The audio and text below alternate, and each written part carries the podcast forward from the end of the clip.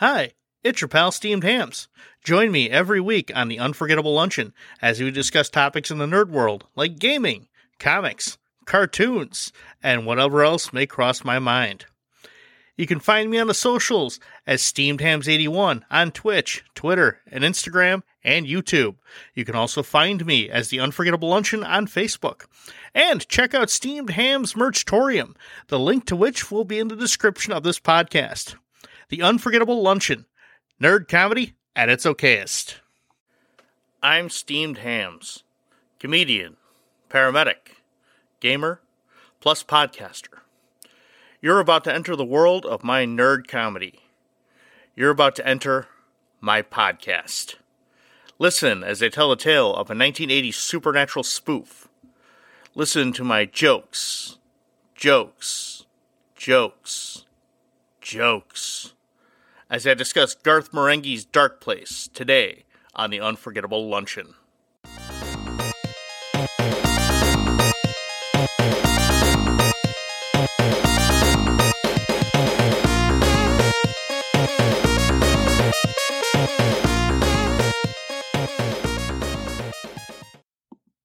Hi, it's your pal Steamed Hams. I hope you're ready for an unforgettable luncheon. Garth Marenghi's Darkplace is a 2004 series spoofing 1980s supernatural and sci fi dramas with deliberately low production value, bad acting, and terrible writing. It was created by comedians Matthew Holness and Richard Ayoade. The latter you might know as Moss from the IT Crowd. If you've never seen the IT Crowd, do check it out. It is hilarious. It was based on a stage play called Garth Marenghi's Fright Night. It featured the characters of Garth Marenghi, horror author who was long on ego but short on talent, and his publisher slash publicist, Dean Lerner, played by Holness and Ayoade respectively. It became the basis for the series that we later now are talking about. Garth Marenghi's Darkplace is framed as a lost 1980s supernatural drama that was written, directed, and stars Marenghi, with music based on melodies originally whistled by Garth Marenghi. The show had been produced but never broadcast by Channel 4 in Britain, citing its quote, radicality. But it had a short run in Peru, according to Marenghi in the first episode's introduction. The episodes are intercut with interviews of the cast in, in character as a sort of director's commentary. The show was brought back as Channel 4 had been going through, quote, the worst artistic drought in uh, broadcast history. I mean, it must be bad if they decided they needed to air six episodes of Darkplace, a show they rejected horribly in the beginning. Every episode begins with an introduction by Marenghi as he reads an excerpt from one of his many, many books in an over the top manner, where it seems he repeats words over and over again like he's trying to make a word count for writing these. He also tells you how he spent three hours of his life putting together interviews with the other cast, which, you know, can be draining on a man. The show takes place at the fictional Darkplace Hospital in Romford, England, situated over a portal to hell. I mean, who in their right mind builds a hospital over a portal to hell?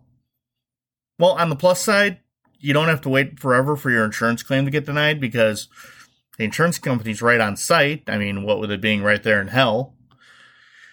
But then again, if you live in the US, you know that health insurance is basically a product of hell. But it has saved my ass on a number of occasions. It's just a pain in the ass getting stuff to be covered. It follows the adventures of Rick Douglas, Dr. Rick Douglas, who's played by Garth Marenghi, played by Holness, uh, he's a doctor at Darkplace Hospital who battles the forces of evil while dealing, dealing with the pressures of day to day admin. He's a Vietnam War vet and former warlock. He's written as what is called a Mary Sue character, uh, something that's like a character who possesses whatever skills or information is needed to progress the plot. You know, one episode he may be an expert mechanic but the next episode he knows everything about the occult, you know, that sort of thing. But that's Garth's ego for you. Every, like, almost all his lines and his actions were meant to stroke Garth Marenghi's ego as an actor and author. Marenghi is joined by his publisher slash publicist, Dean Lerner, played by Richard Ayoade, uh, who plays hospital administrator Thornton Reed. Lerner is easily the worst er- actor of the cast. Like, no joke. His his stuff is deliberately like wooden. He has no idea what he's doing. It's funny as hell. But Marenghi said he didn't want an act, he wanted the truth. That's why he cast Lerner. Many of Lerner's lines were done in close ups since he was so bad he kept ruining takes with the other actors. And of course, his terrible acting was also the cause for the shoddy editing, as takes had to be cut together awkwardly in order to make a usable scene. He answers to his boss, the oft mentioned but never seen Wonton. Lerner, as you see in the interviews, is just as delusional and self absorbed as Garth Marenghi. Reed carries his trademark shotgun whenever there's a fight. And there's a fight just about every episode. If he doesn't have that shotgun, he's got his bullhorn, which he uses to shout at you from like three feet away. Next, we have Dr. Liz Asher, played by Madeleine Wool, played who's played by Alice Lowe. She's the stereotypical fluffy blonde who has the occasional psychic powers, when the plot calls for them, of course. She's a graduate of Harvard College Yale, where she aced all her classes and got an A. Madeleine Wool had since disappeared uh, after the filming of the series, and Lerner may have had a hand in that, as implied through the interviews. According to Lerner, she may be dead and buried in the Eastern Bloc. If she got a burial. For those of you who don't know what the Eastern Bloc is, remember that the show was supposedly produced in the 1980s, and that's something you might want to look up in your history books. Finally, we have Dr. Lucian Sanchez, played by Todd Rivers, who is played by the always awesome Matt Berry, aka Laszlo Cravensworth from What We Do in the Shadows, also aka Jackie Daytona, but you know, that's a great episode. He's also known as the greatest voice in television history. I mean, that man's voice seems like it was created that it is not for man. But one of the best parts about his character is he's impossibly handsome. His hair is always is always good no matter what is going on. And most of his dialogue is actually looped in, making for the most off sync and hammy readings possible. I mean, just some of his stuff is to be seen to be believed. He honestly has like some of the best dialogue though. Plus, Todd Rivers has a synthwave song released in the 80s called One Track Lover, which, yes, you can find on YouTube, and it is absolutely awesome and like one of the most 80s things you will see. Now, every episode is just off the wall. From possessed patients who are a gateway to hell to mutant ape men who plan to mutate everybody else into an ape man by peeing in the water supply. I am not kidding. The show is just madness. Garth's overly descriptive, master of the obvious narration is just top notch. I went for a drive. That's why I'm now in a car. And I got the call too early for a shower, so I had to do with a quick, quick rinse on the key areas. I mean, there were only six episodes of this series, but every one of them is just about more hilarious than the, than the last. So, these episodes there's a there's a bit of a discontinuity to them because according to Garth in the interviews there were like 67 of them produced but we're only seeing 6 so we don't know where in the series these 6 are. And that's I think that's the best part of it is the fact that you don't know what in the flying fuck is going on at any given time with this series. And that's what makes it so damn funny Now, the first episode is great, kind of introduces everybody. Um, it was called Once Upon a Beginning, which is lazy writing in itself. You know, Liz appears at the hospital for the first time. She had just graduated from Harvard College, Yale, and was applying for the doctor's job.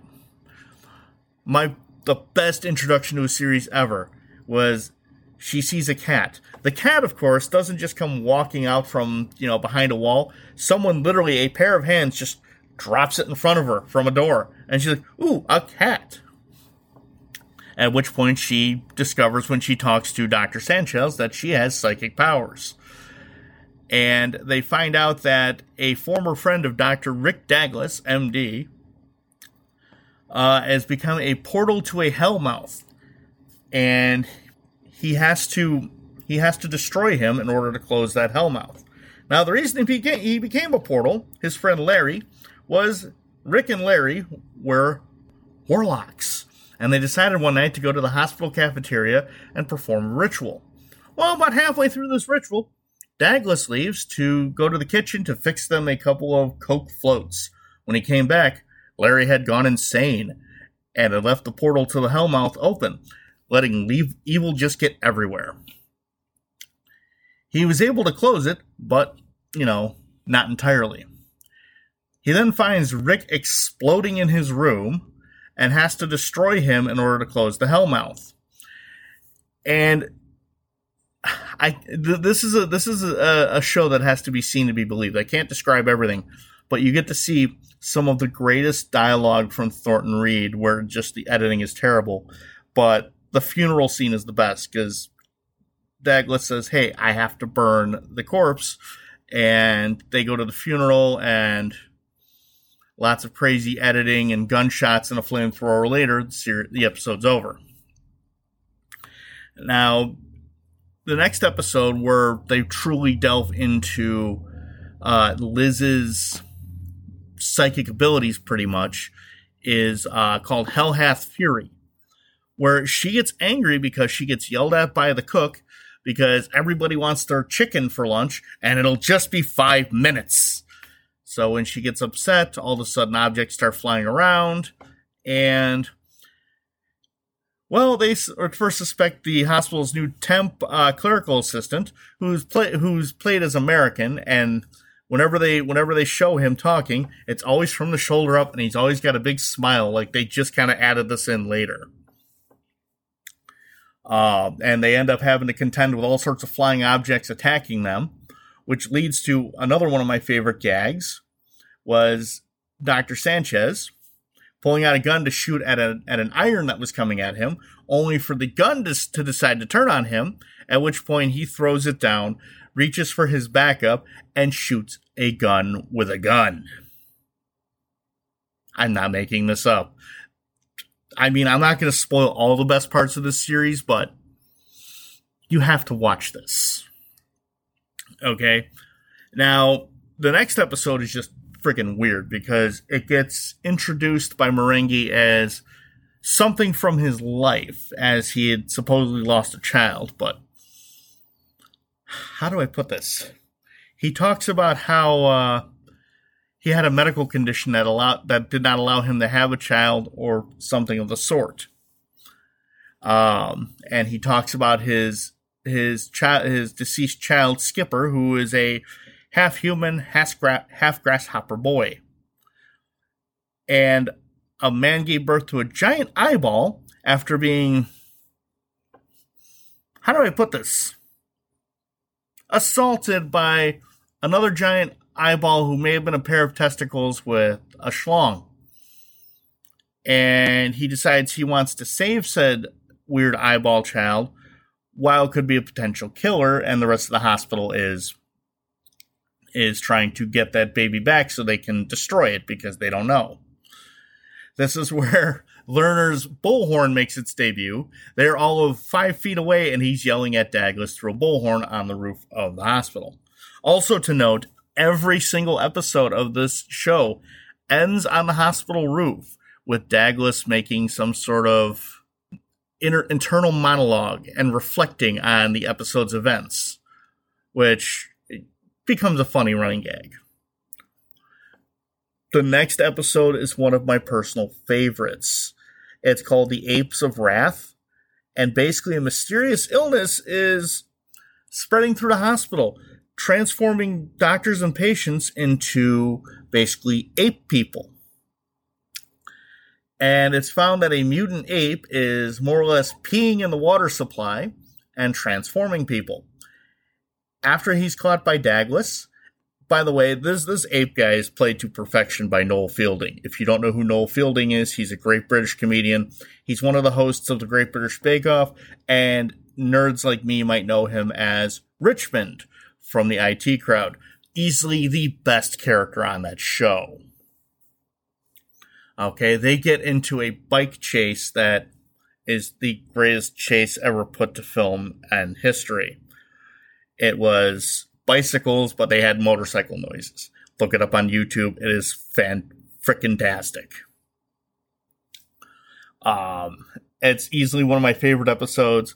It's one of the ones I used to kind of draw people into the series. Like, I'm, hey, watch this. This is funny. This is from this TV show. It's great. You know, next, uh, this is, I would say, one of my least favorite episodes, but I mean, we're all going to have that called Scotch Mist where a Scottish mist descends on Darkplace. And of course, Douglas must act to protect the English people from the Scottish invasion. And the best part is, the Scottish ghosts were actually after Douglas because when he was a young man visiting Glasgow, he went to a fish and chip shop and ordered a burger, and that offended them. I'm not making this up. This is just pure weirdness. So he has to make amends with these Scottish ghosts that are out to kill everybody. The final episode was called The Creeping Moss from the Shores of Shoggoth. It sounds like a book that uh, Marenghi would write. And basically, there's extraterrestrial broccoli infection. And of course, a woman is infected with this, and Dr. Sanchez falls in love with her and yeah, it's just weird. It's one of those episodes that you have to watch to get. Okay? So, I'm not gonna lie, I'd love to see this show get revived or maybe have a continuation. There was even talk of a film that um, Matthew Holness and Richard Ayoade were in the process of kind of writing because Channel 4 had approached them about this. And it never got made, unfortunately. I mean, the two of them obviously went off on other things. Uh, Matthew Holness still plays Garth Marenghi, and he's actually written a book called Terror Tome, which under you know as Marenghi, and he's doing a cool book tour across the UK. Which I swear to God, if he ever came to the states, yeah, I would go to that 100. percent I would call off work and go to that. But the show has obviously low production value, which made it hysterically funny such as the car was more or less a golf cart with a with a windshield kind of attached to it. And they were always driving at night, never driving during the day, always driving at night because you always saw the curtain behind them making it look like there was black, and they'd run a flashlight across their face to make it look like lights were just passing by. Um, when they had all the telekinetic objects flying around, you could very obviously see the fishing line that these things were being held on. It was great. It, it was just the special effects budget was near zero, obviously, on this show. It, it's a terrific show. The wooden acting is hilarious. My favorite line will always be, "Cool it, Sanchez, or you'll get a knuckle supper." Yeah, and they always they always tried to employ slow mo to pad out the the episodes because they were running eight minutes too short. But the slow mo would either be legitimate slow mo that they would do, or it would be someone basically acting in slow mo while you could tell it was not slow mo from things in the background. Like when Dr. Douglas would be running somewhere dramatically in slow mo, and you could see him kicking up his legs in the back like he's running, but he's deliberately running slow, like he's in slow mo. this show is just hilarious. Um, I'd heard about it for years, but I never knew what it was until one day I stumbled upon it on Prime. And I'm like, you know what? Everybody keeps talking about this. I'm going to check it out. I watched it. I fell in love with it. You should do the same. Garth Marenghi's Darkplace was an absolutely bonkers show. It's just pure comedy genius. It riffs on the high egos of and behaviors of some writers and performers in the 80s on some of these shows. You know, Marenghi himself is a parody of he's he's like Stephen. He right he thinks he's Stephen King, but he doesn't have the media savvy that Stephen King does. I mean, this show practically seems like it would have been done during that era when Stephen King was heavily on drugs. I mean, look at Maximum Overdrive. That was when he was on drugs. He does not even remember directing that movie. Okay, that's how many drugs he was on. I'm surprised that Marenghi wasn't doing that amount of drugs, but he was just egotistical, you know, and he was kind of like Harlan Ellison. How Harlan Ellison was kind of kind of prickly, but he had the talent to back it up. You know, and and and his ego is so great that he actually slips one of his books into a scene and says, "This looks like a taut thriller that will take my mind off of things," and sits down to read it. And it's obviously a book with Garth Marenghi on it. It's a paperback. It's well used, and I believe the I believe the title was Splicer Four. So he made three more of those. Dude, horror novels should not have sequels. Horror novels should be standalone. Horror movies, one or two sequels. Don't do the sequel itis nonsense like you get with Friday the 13th, Nightmare on Elm Street, Saw. Hell, I mean, some of these like paranormal activity and whatnot, you didn't need six of those. You don't need 10 Saws. You don't need 11 Halloweens. Okay. I mean, when John Carpenter wants to quit a series, you know it should be done.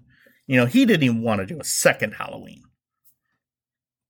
Okay, I'm getting off track here, but definitely check out the show. If you want to find it, it is on Prime Video, Peacock, and Pluto TV.